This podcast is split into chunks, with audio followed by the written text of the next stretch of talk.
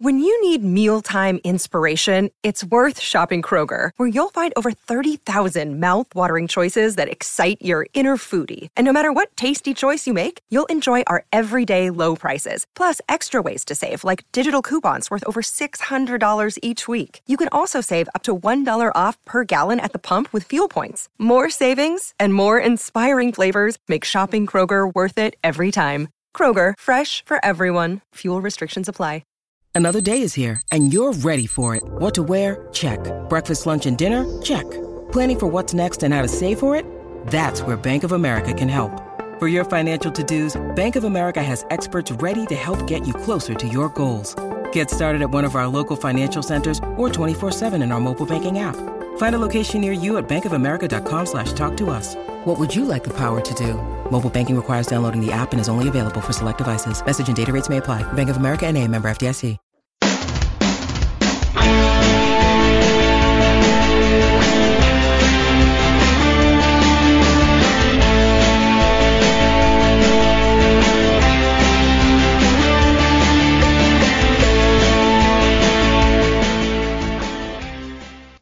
Hello, everyone, and welcome to Heart and Hand Rangers podcast. My name is Cammy Bell, uh, and always at the end of the week, I am here with you with your extra show, um, which is going to preview our upcoming game at the weekend. And I'm so pleased to be talking to you again because what it means is the international break is finally over. It has felt like 16 months worth of international football, but I'm so pleased to tell you that the Rangers are back in action. Uh, but that's not the big treat that I've got for you this week, folks. The big treat is the person I've got alongside me making his uh, over overdue comeback, I think, on Extra, and that's uh, Mr. Sexy, Andrew McGowan. Andy, thank you for joining me on Extra this week. You will be so pleased that uh, regular, proper football is coming back. You're right, Cam, because I, I, can actually handle lockdown pretty easily. I'm no, I'm not too bothered by it. But see, when it's locked in with international football, that is that's hard going. I've got to say, it really is. So, somebody should somebody should just say, look, you know, restrictions are hard enough. You can't go, you can't see MD, you know, you can't walk within six meters of people and all the rest of it. Let's not just make it even worse and compile it with international football. Exactly, I know. it's just an exercise in watching games, making sure our players don't get injured. That's what it is, basically. That's all that matters. That's all that matters. Although, like you say, if you are a fan of international football, fair play to you because, listen, you've had your absolute feast over the last couple of weeks, and it would be completely remiss of us um, not to, uh, as Andy mentioned there, focus on one of our players. And a massive, massive congratulations uh, to Steven Davis, Andy becoming the most senior men's UK uh, ever uh, cap player I don't know how the best I can pronounce that, uh, but you know what I mean. 126 caps. Um, uh, listen, let's just call this for what it is. It's a magnificent achievement when you see the players that, that rank alongside him in terms of uh, Peter Shilton, Wayne Rooney, David Beckham, etc. This is a huge achievement and um, really, really great to see the amount of recognition he got uh, for the Northern Ireland game when um, he, he, as I say, he got that, and I think he's always had his sights set on it. He was never going to not get the record, if that makes sense.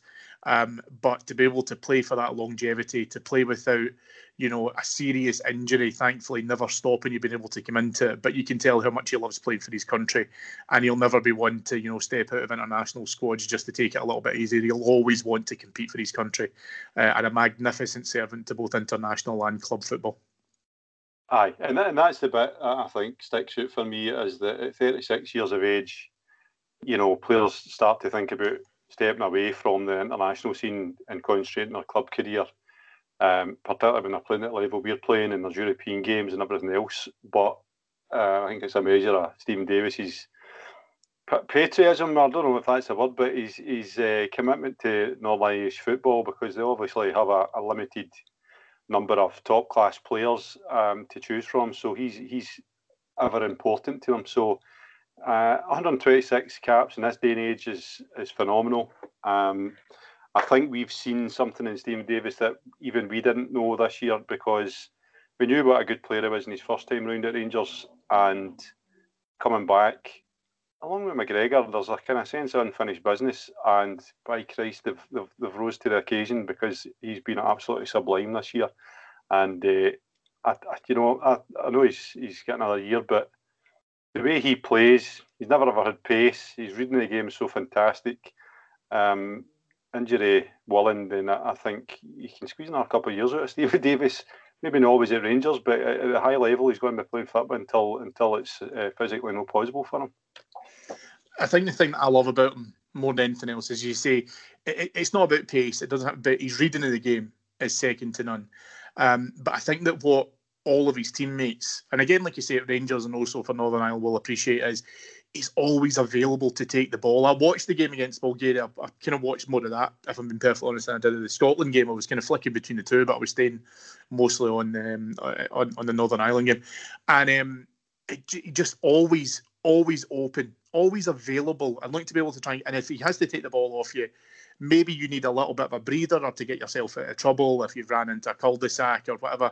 He'll take the ball off you if you need it back, he'll give it back to you. If he looks up to be able to try and find someone, he'll do that too. Um, and you're right about the pace, but like you say, from a from a perspective of what he can cover across, um, you know, the 90 minutes, it's the old cliche, and I'm sorry for using it, folks, because I know we do it a lot of time. But he will cover every blade of grass in the park uh, because, like you say, he'll always make that movement for his teammates, and um, I, I, just a, an exceptional footballing brain, if that makes sense. Aye, he's he's got the perfect balance between um, football intelligence, fitness, technique, um, ability on top of that technique, and creativity. He's he's a fantastic midfield player. And uh, I mean, I, I, thought when we signed him way back in whenever it was 2008, when, when we signed him, wasn't it? We got him on loan. And I thought, by, even back then, just for what we knew about him, because um, he hadn't really kind of burst the scene down south, but he was known as a good player. Um, I remember back then thinking and saying to my pal, "This is a really good signing we've got in loan, and we'll be extremely lucky if he extends it to a permanent deal." So the fact that we had that, we enjoyed them then, and obviously 2012 happened, but the fact we've managed to get them back and benefit for that, that, that kind of all the things I was just mentioning, it's a bit of a blessing. It really is that we've been lucky to get him twice, and in that space of time, there's not been a he's actually get better. If anything, he's a vintage wine. He's just get better and better and better. And even when he played down south with Southampton, used to watch him, and he, he absolutely held his own in supposedly the best league in the world. He didn't look at a place. So a top professional, top footballer. Really interested to see if he stays on the Rangers in, in a further capacity once his playing career's finished because he, he seems an asset in that sense. And um, they all well we're rolling about in cliches, Cammy. The other cliche is that if you're a young football player, regardless of your position, watching him, you can learn so much because I, I used to watch him off the ball when when we were remember the good old days when we used to go to the games and and oh, yeah, remember that yeah. He's reading of the game is uh, something that somebody uses a throwaway kind of phrase. Somebody can read the game, but his intelligence and he would just pop up and break things up and intercept. It was exceptional. Sometimes you couldn't even see it coming. He was brilliant. No, and and, and it, it, must be just phenomenal for players to, to not only play alongside that because you've got that support, but exactly as you're saying there. And and listen, it's not for the young pups either. It's not the kids who are going to be able to see this and just get the benefit of that. Uh, you know, you know that development. It'll be the players who are playing alongside him right now, and you can tell that he will help bring those other players along to it. And listen, as far as I'm concerned, you know, whilst we are uh, very fortunate to have a lot of captain material through through the first team at Rangers. Steven Davis absolutely stands within that regard. I think he's very, very much, um, you know, seen as uh, one of the senior players with an opinion to be respected. So uh, he's also he's also got the best sponsor. Yes, he has. Yes, he has with our, good sales here at Heart and Hand as well. Yeah, absolutely. And do you know what, Andy? I'm just so pleased that we've managed to lift the curse of the Heart and Hand sponsorship. So the fact that he's came back, he's won 55, he's now got the the uh, the men's caps record. Uh, I think that we're directly responsible for it. I mean, I know that we're saying he's a good player and all that kind of thing, but I've got to feel as if we are the the major piece of that that puzzle that's just fitted in there and it's all kind of came good for him. Like Billy's boots. Remember that old cartoon strip? yeah, yeah. Like Billy's boots. Stevie sponsors. Yeah, yeah, Stevie sponsors, and uh, listen, I'm absolutely sure that um, you know, David Edgar will allow us the opportunity to come round and see shut at the end of the season. Uh, um, you know, maybe come around and have a like the Mona Lisa. Do you know what I mean? You can come in and have a look at it, and then like five minutes in the living room, and then you're out the door, and then the next person kind of comes in. So, yeah, so we'll see what happens. But um, you did mention another name there, and uh, certainly someone who I think that we've kind of put in a similar bracket with Steven Davis, and that's Allan McGregor, who um, on Thursday confirmed that he has now signed a new deal, which is going to keep him at Ibrox until the summer of 2022. Now, Andy, the manager had mentioned uh, in a press conference, it was a number of weeks ago, that you know the contract situation came up because you know Al McGregor has, has probably had one of his finest ever seasons, and for a player of his quality and his talent, and certainly you know what he's produced for Rangers, that's you know a very very bold but true statement. And uh, the manager had said you know, if he wants to sign another extension, I want him to stay. And it's refreshing because normally when you hear about player contracts and, you know, if they'll re-sign or whatever else as well, it's very much a, you know, yeah, parties are talking and blah blah blah, what have you. Uh, but the manager was open. He just said, absolutely, you know, I want him to stay. Uh, the the deal is on the table. If he wants to consider it, we'll sit down and have a talk about it. The news came out on the Rangers website um, on Thursday to say that you know he, he thought about the deal, thought that his body could allow him to go through it, was happy to sign. This feels to me like this has been maybe a 10 or 15 minute conversation, if I'm being perfectly honest. And I could almost see it as something as so simple as just the manager and McGregor sitting there talking about what, what we want to try and achieve, talking about, you know, the, the potential of the Champions League, uh, being able to try and play in that uh, which again, like you say, a player of his age being able to play within that tournament. Um, some would question it. I wouldn't because I think he's one of the finest goalkeepers in Great Britain as it stands right now today. Um, but brilliant to see him get that extension. Al McGregor is a legend, right? And I love the way he goes about things. I love the fact that you know when you saw him, and, and I go back to what I said before about the kind of captain esque material you remember the the interview after Hamilton Accies. You remember that it doesn't matter whether or not I pull off saves or whatever else. It's, a we don't get the three points. It doesn't matter. And there's just something in him which has obviously been ingrained in him from such a young age of being involved at the club. But you're talking about a winner. You're talking about someone who does not let standards drop. I think Steven Gerrard looks at him and just probably sees a lot of himself in Allan McGregor in terms of you know where he understands he will not allow him to be able to try and have an off day and such a steadfast approach on winning things. Um, whether that's a game whether that's you know a cup tie whether that's a league whether that's you know getting as far as we can within europe everything's about maintaining a standard. And listen i, I, I think a contract extension is is um, more uh, than deserved for Al McGregor. He's been one of our top players of the season so the, the, the, whole squad has, has performed at a super high level this year, and uh, the biggest problem we would have had if McGregor hadn't signed a new deal or called it a day or moved somebody else would have been replacing him because he's um,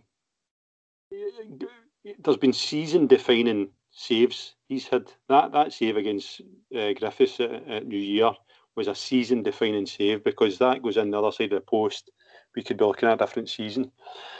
And uh, it's big moments like that that define big players, and it's even more pronounced when it's a goalkeeper. So uh, the fact they sign on for another year is is great news because it just shuffles that particular problem down the line for another year. We've got, I mean, we've got McLaughlin. McLaughlin uh, was very, very able in the, in the games that he played at the start of the season, but I, I don't think it's any mystery to say that there would be a drop down in overall levels. That's a fact because if it wasn't, then McLaughlin wouldn't be was, and, and a reserve keeper would be playing somewhere else. It's a first choice. So I signing McGregor is fantastic. It's again credit to, to a guy who, although we all laugh and joke about him and his his his ways, and he he must be a supreme professional because I don't I don't know what age are you, Cammy? I am just turned the, the ripe old age of forty. Oh, fuck it, 40? Mm-hmm. I don't know. Paper on Aleppo. Holy fuck, 40. well, uh, the reason I ask that is because when I was 39, I used to get up in the morning. I used to, I, I'd look like the curse of the mummy. I was at decrepit and I could hardly get my socks on. So for him to be playing at this level and, and doing what he does on a regular basis at 39 is total credit to his professionalism and and the way he's, he's, he's run his career because it doesn't happen by accident. That's no something that you just carry on and you get away with it. You don't get away with it. He, I thought when he came back to Rangers the second time round, he looked as lean as I'd ever seen him to the point where I thought he looked too lean. He looked like a wee skinny malink. And uh, as, as we know, Cammy, the older you get, the harder that becomes to achieve. So, um, aye, what a guy, what a character. Uh, epitomises what a winner is. And do you know something? He's uh, he's he's done the unthinkable. He's he's put a question mark over Goram as the greatest ever goalkeeper in the modern era, and that's saying I, something. I, I think. Do you know what? I, I really, really believe that. I really believe he's he's. I think you could find people who are saying that he's probably surpassed Goram in terms of what he's done with. I mean, and the other thing is as well. You mentioned the Griffiths stage. You go back to you know the the the save from the the, the header at the corner across in uh, in Prague. Um, there's been a whole host of other saves. I mean, I won't take up loads of time within the show being able to kind of recall them, but this isn't a new thing. And what's been interesting as well, Andy, is I know that we've spoken a lot about how magnificent we've been this season, which is totally deserved, right? No one's going to argue against that um, and how much we've obviously focused on being able to, to, to look at the clean sheets. It's like as if you know we might beat Hamilton Accies eight 0 but the manager's still going to turn around and go, yeah, and we kept the clean sheet. You can see as to how high up it is in his list of priorities. But I'll go back further than you know this this this season in terms of, uh, you know, when I think about the game at Parkhead, when you know the penalty save. Mm-hmm. What what he's what he's kept in that, and it's like as if he's kind of thought, there's been a degree of responsibility where I think he has helped his defenders in front of him because he's shown them not just this season but seasons before this is the level. This is what I expect of me and this is what I expect of our back line. And that's what you'll do.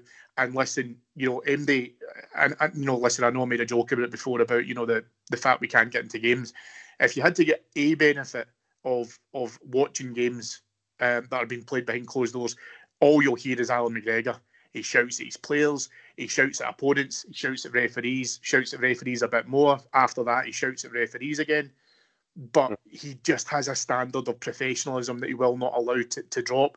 And, you know, he, he's going to be that kind of guy. Like, uh, I'm not a huge fan of goalkeepers being captains. But I hmm. tell you one thing, Andy, see from a perspective of not allowing anyone to have an off day, of demanding everyone to be at the top, I think that you've got some brilliant uh, examples of that from Allan McGregor across the last couple of years. Nah, you're spot on. And, and just like any team, whether it's in the workplace or in sport, somebody somewhere has to set the tone and everything follows for that. And I think well, we spoke about Davis being a, a, a kind of captain without the armband. McGregor's another captain without an armband. Goldson's another captain without an armband. But then you've seen you've seen folk like Borna Barisic grow into being a Rangers player. Because when you think back to the likes of how he, how he used to be, he was for me at the start of his career at Rangers, he was a weak link.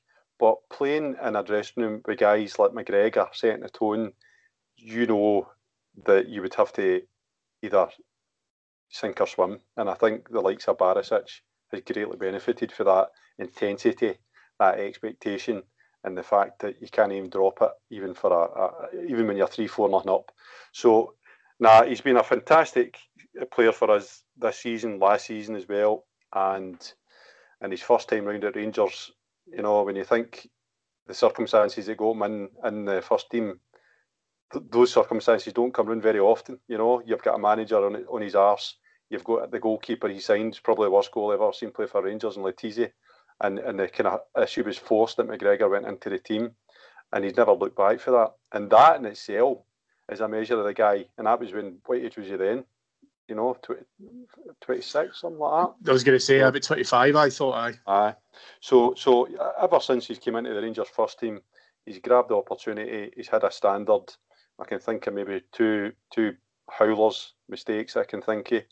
Um, but uh, he's uh, for the modern era, the, the, the, the, kids that are seeing him just now, it gives them a, a flavour of what we've seen under Goram. Um, because when you've got a player that can make such a significant difference over the course of a season, that can be the difference between winning and losing a league title. Also dyes his hair, Andy. So you know, just between oh, of course he has. Did you know see him in the St Mirren game? Well, yeah, there's definitely some just for men that's come out there. So that was going to be my question: was between you and I, and whoever happens to be listening to this, uh, has that been something that the young Andy McGowan has tried to to, to go through in terms of doing a wee bit of uh, touch ups? Well, because you must you must have had highlights. Someone was saying I have, seen pictures of you with highlights. I had highlights. I had highlights, but see, I was I'm a strawberry blonde. That's the technical term. And autumn sunset. That's what they call us, Andy. Sunset. Uh, Autumn sunset. I, you are know. You're you're probably more ginger me, but so uh, yes, I, I, I, have dabbled in the highlight area, but I'm too old for that now. And also, I'm getting a wee bit of the Gordon Strachan. And my, my ginger's gone white, but it looks a wee bit more blonde than usual. So I don't need date now. So uh, I don't think I'll ever be a silver fox, but you, I mean, you're quite a coarse ginger, Cammy. You know, you're no you're no one of the nice gingers. You're one of the guys that looks like a you know a, a, a, a harsh ginger, aren't you? Yeah, um, yeah, I like it. That's that's that's kind of the look I've kind of gone for. But I, I can't blame McGregor for dyeing his hair because, especially immediately before St Mirren, because he knew he was going to get his photo taken with a big, massive, nice, shiny trophy in the coming weeks. So, uh, yeah, you knew that was that was probably one eye on the prize at that point as well. Andy, before we uh, we look into this weekend's game, and as I say, the, the return to, uh, of Rangers that we're all eagerly looking for, there was also some news which came out on Thursday uh, regarding a share issue, which uh, which came out and stuff as well. You are our heart and hand uh, resident financial guru. Um, give us a little bit of a kind of uh, breakdown of, of what that news meant to us. So I've, I've had a wee look at it. Um, you have to decipher it because there's there'll be no official press releases or anything like that. But from what I can see is that in, in, since April 2020, there's been about 21, 21 and a half million pounds come in from uh, investors. And you don't really know the makeup of that until Rangers update the register or, or the investor inf- information on their, on their website, which they did today. So what we could see is that um, the significant news was that Stuart Gibson, who's the expat Scot that's over in uh, the Far East, I don't know if he's Hong Kong based or if it's uh, Japan. I think, it, I think it is Hong Kong. Is it? So, so yeah. he's he's had 15 million new shares issued, which is equivalent to three million pound. I have to confess that I'm not sure if that's uh, debt for equity, but I think it's new cash. I'm hoping some of our more learned listeners will be able to correct us. So Stuart Gibson's increased his shareholding. That takes him to the fourth biggest shareholder at Rangers. George Taylor, who um, has been a long-standing investor, one of the original guys, and somebody we owe a lot to, he has went up uh, a wee percent and a half nearly. He's issued or, or taken on seven and a half million new shares. That's one and a half million new cash. And then George Letham, who again a guy I've got a lot of respect for, he's up a fairly minuscule percentage, but it's two and a half million new shares, which is about 500 grand of cash. So we um, obviously, like most clubs, the pandemic is going to have a fairly ravaging effect on finances.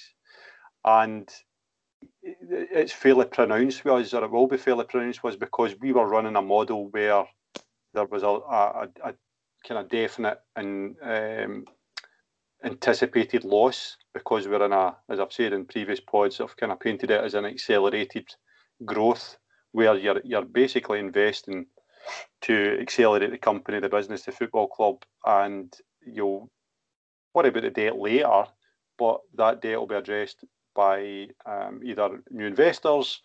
But the end game is that the club is in the position it should be, and it's a self-perpetuating, self-perpetuating success because you, you, accelerate the club back to where it should be, and in doing so, you should get the rewards that come with it. And, and to be honest, not an easy thing to do in football because if if you look at a number of people that invest in football clubs and, and have that very plan in place where they think we'll spend a bit of money, we'll get the club up to a standard, we'll reap the rewards. Doesn't work like that. Maybe a wee bit easier in Scotland because you've got you've only got two horses in the race, so to speak. But still, we had a massive, massive uh, gap to close in terms of catching up with Celtic, so it wasn't without risk. So we're going to have um, uh, a loss. Uh, we would have had a loss normally, but it's going to be exacerbated by uh, the COVID impact, which is significant. There's no getting away from it. We will not be insulated by any way. And if you take the European football, just as an example, there's, I don't know, 10 million quid of gate receipts that, that haven't come in. So uh, we know from the last books or the last accounts that um, two of our directors, John Bennett and Douglas Park, have effectively committed to to meet the projected shortfall. I can't remember exactly, but from memory, I think it was at 14 million quid between them. And this, and this is my opinion, but I think you'd need to be pretty harsh, cynical, and uh, perhaps biased to not agree with it. These are not um, things that are done that we should take for granted. This, this is fairly huge. These are significant events in the history, the 150 year history of Rangers, that we've got guys um, in our boardroom who are not only fans but investors, and they're willing to back the club and cover losses and cover COVID losses to this extent because it, it's it's fairly unheard of. You, go down south and you look at clubs like Everton, so they've got Moshiri, you've got Chelsea, they've got Abramovich. Um, so I think who else would be in that, that sphere. You've got a lot of clubs in the Championship um, who run at losses and have benefactor owners. Um, but they're they're they're the exception, um, and they're not always fans. Roman Abramovich isn't a Chelsea fan, you know. Moshiri isn't a Chelsea, uh, an Everton fan. We've actually got fans that are doing this. So it can't go on forever. That's the bottom line, and I don't think there's ever a plan for it to go on indefinite. But what we do have majorly in our favour, and what does make us fairly unique, is that we're no longer um, enthralled to a single shareholder who who we have to rely on for these kind of um, I was going to say gestures, but it's more a gesture. We've got a, a, a nice wee pocket of directors, investors who look as if they're pulling the same direction, who are very much willing to put their, their money where their mouth is in terms of the shares, and uh, who have walked the walk, as I always say. So, um, in short, this this is this is brilliant. This is something that every club wishes they had in this time. Um, it'll be very interesting to see our counterparts across the city if their shareholder, major shareholder, does similar. I don't think he will, right?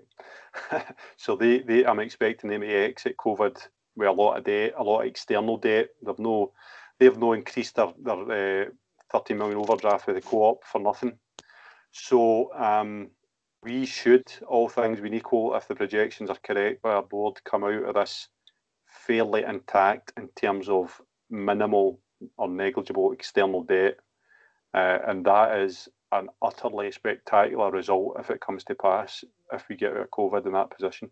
So, so we have, we have a lot, and I don't want to sound sycophantic here, but I will call it out when I see it. This is not something that we should be taking for granted. I think it's something that the fan base need to realise that we've put our money where our mouth is. Obviously, as a fan support, these guys have done that as well. Uh, they might have deeper pockets than me and you, some folk may argue it's all relative. I, I, say it's a wee bit more than that. I think it's utterly magnificent. Well, one thing that I wanted to kind of ask you about because, and I, you're absolutely right, and I, I, can agree with you more in terms of. Uh, you know, and I, I fought against the Rangers board for a very, very long time, and it, it, nothing fills my heart more with joy than seeing a board who are absolutely cohesive in terms of their vision for what they see within the club, where they think the club can go, um, having to to right so many wrongs of the the absolute shit show that they walked into. But I wanted to kind of just swing back, as we mentioned in there as well, with guys like Stuart Gibson, because Gibson um, obviously came in a few months ago uh, and, and and put in some kind of initial capital within the club. Andy, with your kind of background and obviously your kind of awareness within this space as well, do you think that you know Gibson himself directly or potentially other you know, share, you know, prospective, uh, you know, uh, shareholders might come into this and, and, and be able to try and invest within the club. Because of COVID, do you think that they're then positioned in such a way of saying, like, there's an initial investment, we will probably need further investment down the road. What that will look like will be roughly, you know, A to B to C, something like that, some sort of kind of range of figures. But they know that it's not a one time deal, is probably what I'm trying to say in terms of we will have to to to almost share the pain slightly because, as you're right in saying, Douglas Park and John Bennett, I think, took a major chunk of it. Uh, we've got other guys who have who have done this within the last couple of days. Um, and do you think it's going to set for them to say, look, you know, in order for us to be able to try and get to it, we're, we're going to have to probably dip in every now and again to be able to try and get that shortfall back up? Because I think that people, it's been really difficult for people, I think, to kind of comprehend how much uh, behind closed doors is hit is for European games, as you say, because that's money you're buying on top of your season ticket. That money doesn't go into the club because everybody's watching on the TV. Um, the the gate receipts are one thing, but it's you know the actual I want to say on the on the night investment, you know what I'm saying, the kiosks and all of that kind of stuff, the programs, all that kind of thing as well. Um, but do you think these guys are saying, you know, this is going to be a COVID stretch, which is going to hit us probably for the next couple of years? So the, dynamics of this, and this is only my opinion because I'm no, I'm looking through the keyhole as opposed to being in the room. But the dynamics of this is that um, nobody knew about COVID. Nobody knew that was going to come. So the, when these guys come in the tent to become investor shareholders, largely as I can a sense corralled originally by Dave King, which I give him great credit for because there's nothing harder than corralling investors and entrepreneurial minded people who have great ideas in their own right. Very, very hard to then get a common focus and a, and a direction with that and keep it. But even so, even more so, even more so in a footballing arena. Course, because it's a football club. I mean, it's like it's like a bottomless yep. pit of money. Aye, and, and we had we had a very serious need to stay the course. You know, how, how easy would it have been for somebody or two people that are closer than others to to kind of fall out the rank and say, well, actually, I think Gerrard needs to go, or you know, there's a, a direction I don't like here. There's been a whether that's the truth or no, we don't know because it's been closed doors. But I think the the sense I get is that there's been a kind of unified vision, um, and they've all followed that. So the, the, that dynamic means that when when they come to that table and you say, "I'm going to be an investor," you need to. These guys are savvy enough to know that they could put money in today, but they know there's going to be further share issues. They know that they might not be participating, and they therefore know that one of the risks that they run is that their shareholding might be diluted. Right now, that's happening to and you as individual shareholders, but we don't give a toss because we're not in it for for um, financial gain. It's a sentimental uh, investment there. But that principle is what is causing Club 1872 problems because they're obviously a large shareholder. Their shareholding gets diluted every time this kind of thing happens. It's hardly this has hardly affected them since the last time, but um, th- these guys know that if they put into the club once the chances are that they'll probably need to do it again. And if they don't, then effectively they're going to see their shareholding uh, diluted. So uh, there, there must be an understanding for these guys. These guys aren't stupid. They wouldn't be in this position, Cammy, to put the money in um, without understanding the mechanics and the, and the nuances of being a, a, a shareholder at that level. So um, I think COVID's been a major spanner in the works for every single business in the world. I don't think that's any news to anybody, and we would be no different. And um, this is why, with a kind of diversity of investors, we've kind of got a good safeguard against this. Now, I, I keep repeating that it can't go on indefinitely, just can't. Right, it, it, but it can go on for as long as your investors have a desire to do it. Right. So how do how what do, I don't know how long that'll be. I don't know how how deep their pockets are. I don't know how deep their desire is or, or what.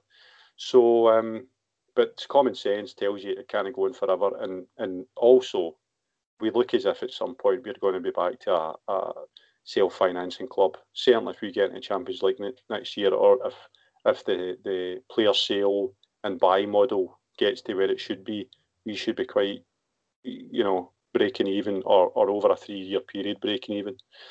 So uh, it's a it's a, a, very strange dynamic. I'm very interested in it because, as you say, Cammy, I'm in the sphere. I'm nowhere near the level of these guys, but um, I do see that uh, it could be that George Letham, for example, is just taking on the new shares just to make sure his, his money doesn't get uh, diluted. You know, and there are, there is also, if you're being cynical but honest, they're getting the shares. I think they get the shares at twenty pence, which isn't a bad price. You know, I sold some of my shares for the Charles Green issue at 90 pence. So um, you know, they're, they're, they're, good investments because this is a, a, a, business, a company, a football club on the up and up. Um, and although it's hard to make money for football, you can do it if it's done properly. It's been proven. So, no, I, I like what I see. I, I think we've got a, a, very hybrid model because we don't really want to go back to a, a sugar daddy model. I think that is something that any savvy Rangers fan knows we can't go back to because that's that's a recipe for disaster. And, and if we do that willingly, then we've learned nothing.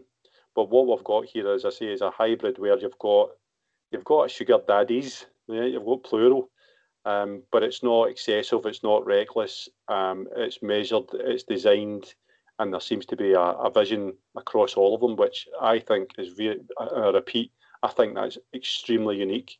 You just need to look at Arsenal, for example. They had two shareholders at one time, Kroenke and uh, the Russian guy Usmanov.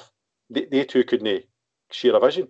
They, they, I mean, they could have pulled their money and be the biggest club in uh, in England if they'd really had a, a unified vision and wanted to put their, their uh, their resources. Couldn't even do that. So you get egos in boardrooms that, that pull any good intentions apart. So it's massive credit to these guys. I think Dave King done a great job in the first instance, particularly with the, the battle with Ashley. I think Douglas Park stepped into the breach and, and more or less does the same thing. Um, it's massive credit to these guys. Yeah, and, and I'll echo what, what John Bennett said um, you know, the, the, the turn of last year when we're talking about the AGM about there's two numbers that matter, and that's 150 and 55, and he's already achieved one of them. So um, I think I think the big thing that I would probably say as well with that, and as you say about the the sugar daddies, if you will, is the, the immediate term that comes to my mind is safeguard. Mm-hmm. Because if somebody decides to fold up the tent, you know, the whole circus doesn't leave town. It doesn't work like that now. And yep. um, and as you say, when you're talking about individual shareholders who, and listen, you mentioned our friends across the city. You know, if you read his most recent interview with the club, not a happy camper. You know, if he decided, look, you know, this is me, I'm out of here. Then, as you say, the uh, we've already collapsed the the house made of cards, but it could get mm-hmm. even worse than that. You know, so yeah, very very interesting. And thank you because again, like you say, it's always great to get your insight on it and um, I know I can speak for everybody who listens to this to say that you're, you're absolutely trustworthy and been able to try and give us it as how you see it, and uh, we can always rely on you to be able to do that. Um, let's get into the the, the the, proper stuff, Andy. We've got the return of Rangers on Sunday, at six thirty, uh, where the Scottish uh, the Scottish Cup has finally been able to try and rear its head. Um, you know, beginning of April uh, for us to be able to try and start the tournament, which is just a, another you know weird, abnormal thing that's happened across this kind of crazy season. Uh, but we kick off against Paul Hartley's Cove Rangers. Um, a good opportunity, I think, Andy, for uh, some of our players uh, on the periphery of the squad, the first 11, to be able to try and come in and state their claim. I'm talking about guys, you know, like Scott Wright, who I think has done very well. And what we've seen in him so far, I'd like to see him get a, a good amount of time under his belt. Um, if Jermaine Defoe is fit um, and we've got other options that we can kind of come in and stuff as well, then we can use the squad a bit more sparingly. I do think that we will see the aforementioned Jon McLaughlin. Um, what I want to probably talk about a little bit more, not, rather than just kind of focus necessarily on Cove, because I think that, well, I hope certainly the game will take care of herself with all due respect to Cove Rangers. But it's more just the fact that I think that this is going to give us an opportunity to address what has been a difficult couple of weeks, obviously, with elimination from um, the Europa League by Sons of Bitches uh, Slavia Prague. Um, and we're not used to losing. And listen, that's an incredibly cocky thing to say, but you understand what I mean when I say it. We are not used to losing games because we performed so magnificently domestically this season and uh, in the European stages uh, up until, as I say, the the, the the last couple of ties what I want to probably use the Scottish Cup for, Andy, and, and how we can kind of get into it. We know with the league already in the bag, uh, we've got a series of, of, of, friendlies really that I would expect us to be able to try and, as I say, use our, our kind of resources sparingly. Um, I would like to believe that the Scottish Cup is going to give us the opportunity to get a bit of fire back in the belly. And uh, we don't have any more significant breaks between now and the end of the season. Um, I would like us to, to, to go at it all guns blazing and um, to be able to finish the season on a double would just be absolutely magnificent. Yeah, but I think no matter what happens for here on in, we've had a memorable, a memorable season. It'll live long, and uh, we'll go down in history. But there will be a wee sting if we don't win the Scottish Cup. I've got to say that because what what if you if you'd said at the start of the season, I've said this before, write down what you want to happen to what you want to happen this season. You couldn't have wrote, written it.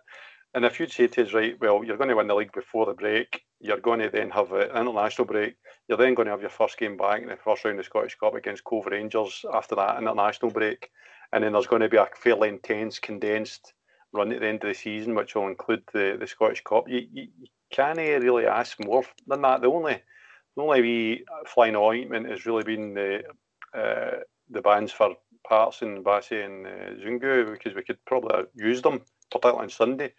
So I, I like how this is shaping up because what I would like to think Rangers are doing here is is shaping up for a mini season, the last the last burst, the last sprint, if you want. Um, I think at some point we will drop points. I hope we don't because I think it'd be a nice thing to get through the season unbeaten. But in the league, I think it's only natural that we'll, we'll rotate a wee bit. I think it's only natural that there might be a wee dip in uh, that drive and intensity we've seen because let's face it, it's been it's been hyper this year. It's been really, really good. I can't fault them for it. Um, but the Scottish Cup is there, so so really if we beat Celtic in the Scottish Cup, I think we win it. I think it's as simple as that. I might be being totally disrespectful to other teams there, but um, I, think it's it's there and it's all to all to go for. Celtic will be looking at it as a a major chance for redemption, so they they will be highly driven. They, their players will be looking at the games remaining now to to show whoever it is that comes in what they can do. So they're basically fighting for their futures. Well, the ones that are on their loan are on the are they ready to leave. So that's about four of them.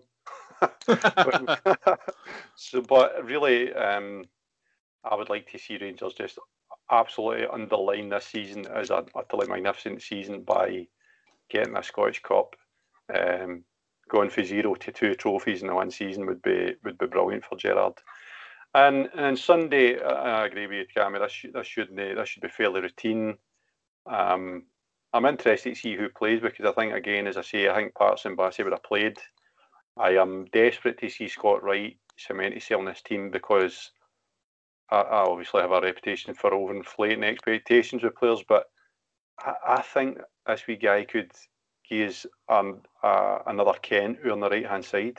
So, so what I mean by that, what I'm looking forward to seeing is see how Kent makes these runs and, and goals and I'll put a diagonal he seed.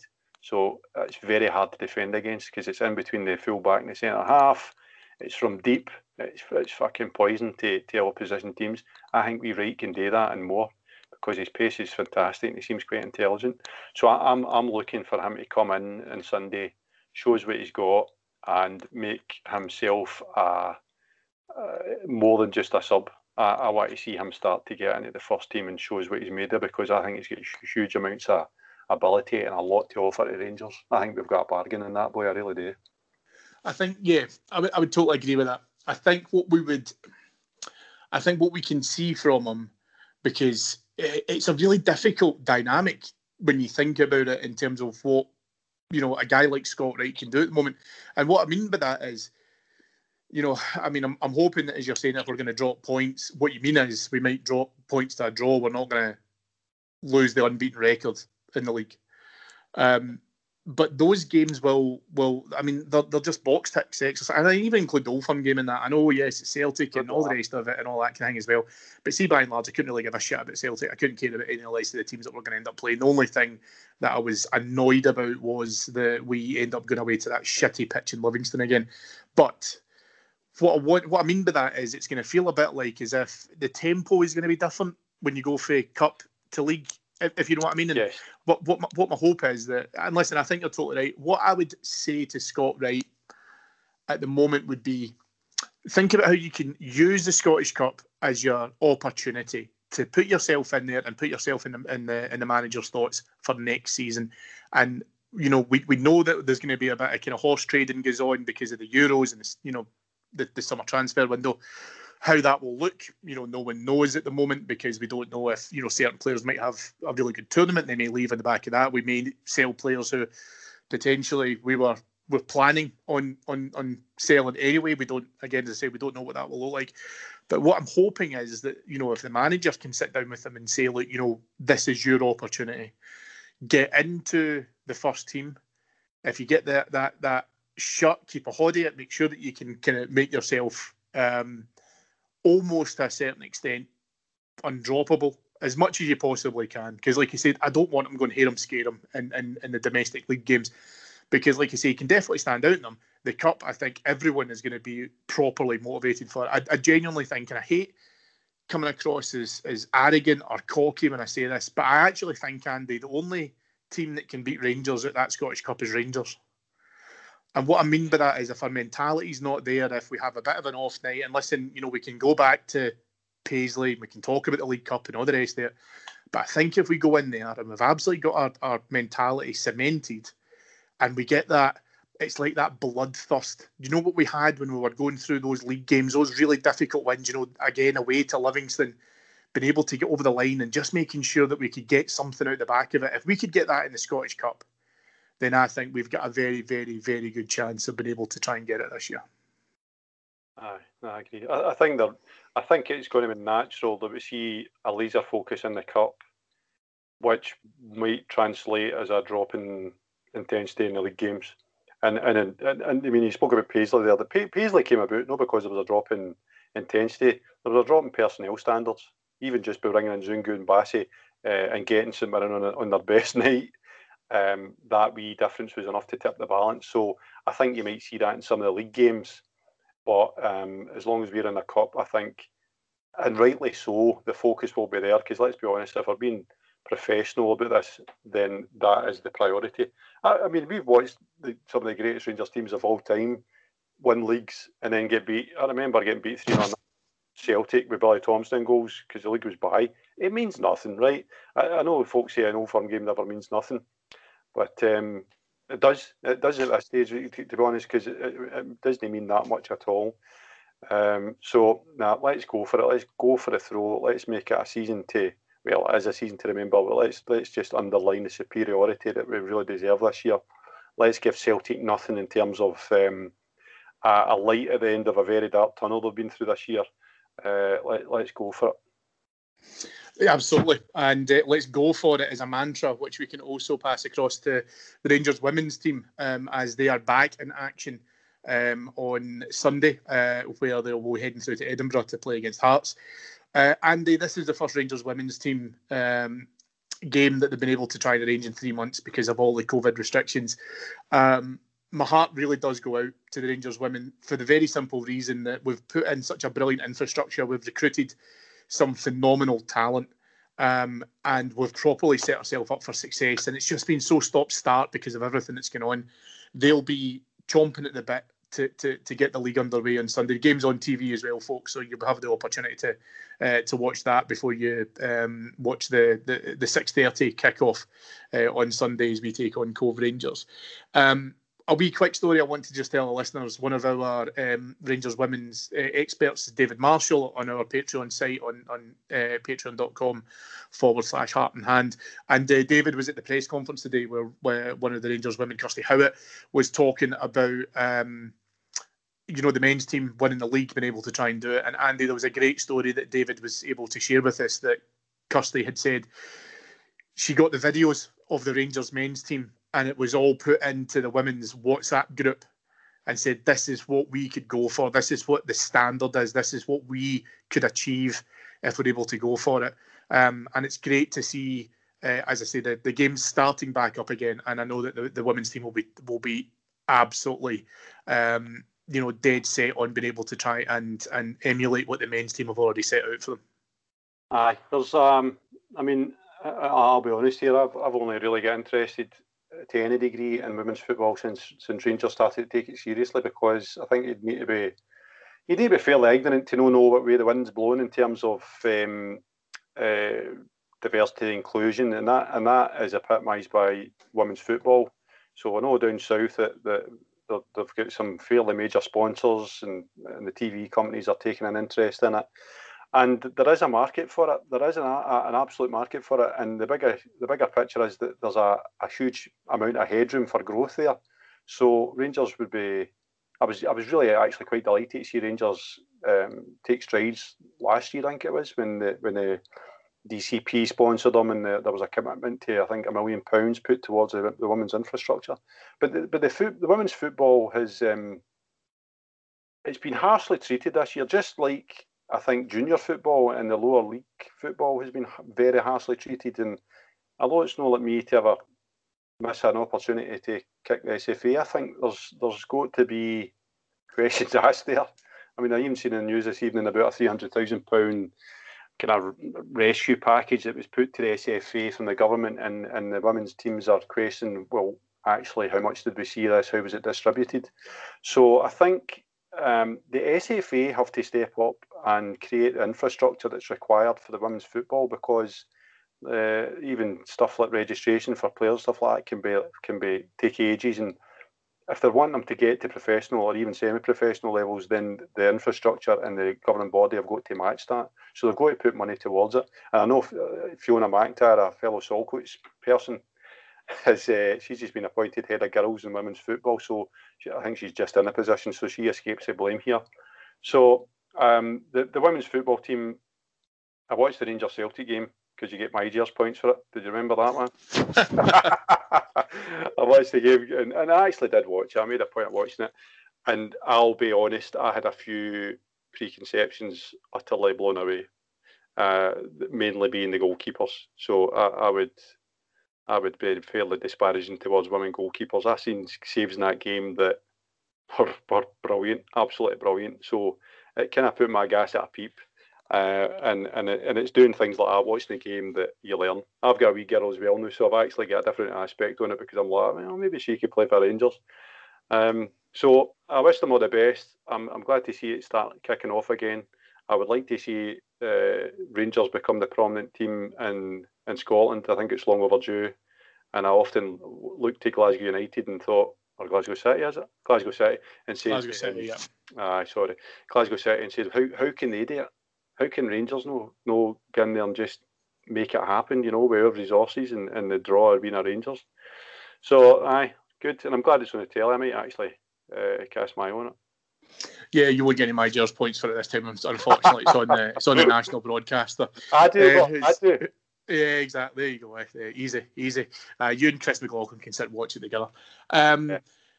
Andy, just um, before I before I let you go and, and listen, thank you so much for, for coming on this week on Extra. As I say, uh, all joking aside, it's a it's a, it's always a pleasure to, to have you on and, and, and listen to your opinion because it's one of the, the most highly sought of uh, in terms of when I always look to be able to try and get my uh, my, my, Rangers uh, fix. I think in terms of where I can get them from. But I'm going to put you onto the test now and say that give me your correct score against Cove Rangers, and in the assumption that you think that we'll score some goals, who do you think will score them?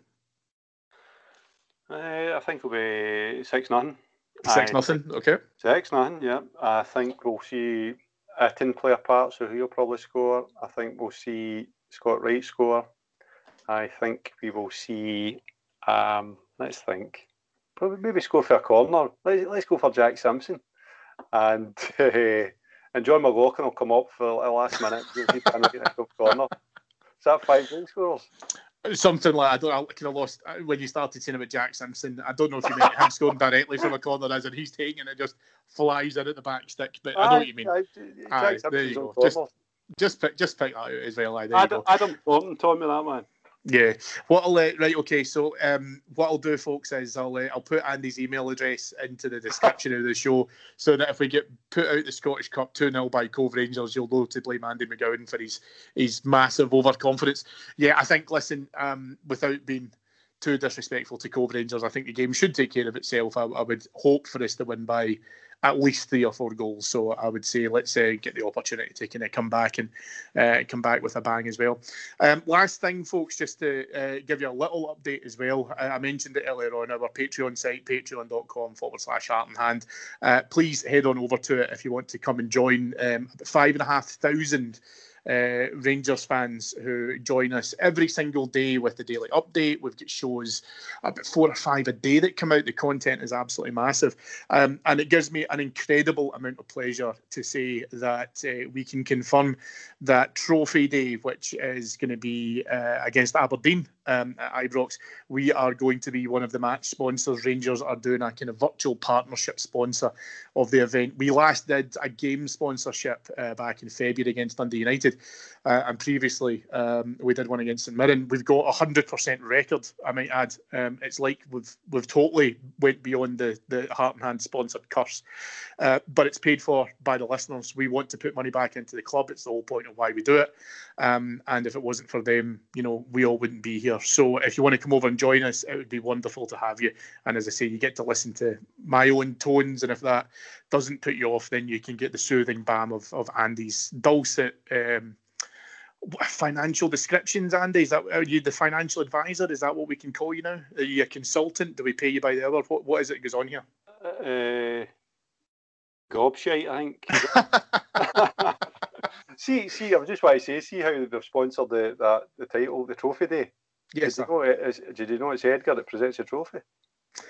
Well, my thought process was as soon as he said that, I was like, he's going to get a replica of that trophy and just keep it in the house or something like that for the dogs to sit and lick or something like that. Yeah, it wouldn't surprise me if he's he'll have won his way into it somehow. You know he'll, what he's like.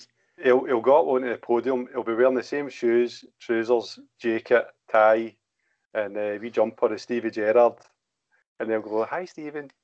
yeah, hi Stephen. How are you, Stephen? How, how are you? Good morning. And then he'll yeah. hand the trophy, and then he'll he'll just stand there like a wee boy. But, yeah, uh, yeah. And, and, listen, do you know what? He works. I was going to say he works hard. He hardly works, so you know he, he deserves it somehow. Nah, you're we're only kidding. We love you, David. You know that. Uh, right, listen, folks. As I say, uh, we will be back with you on Monday with the flagship, where the aforementioned Mr. Edgar uh, will be back on to talk about the the, the Cove Rangers result come uh, win uh, or, or defeat, we will be back with you on Monday. Uh, and again, like you say, it's been an absolute pleasure to talk to you this week. Andy, thank you uh, for coming on and joining me. My pleasure, Cammy. Thanks for having me on. Uh, thank you to our executive producers in London, Mr. Knightley and Mr. Paul Miles. And we'll speak to you again on Monday, folks. Enjoy the game. Thanks.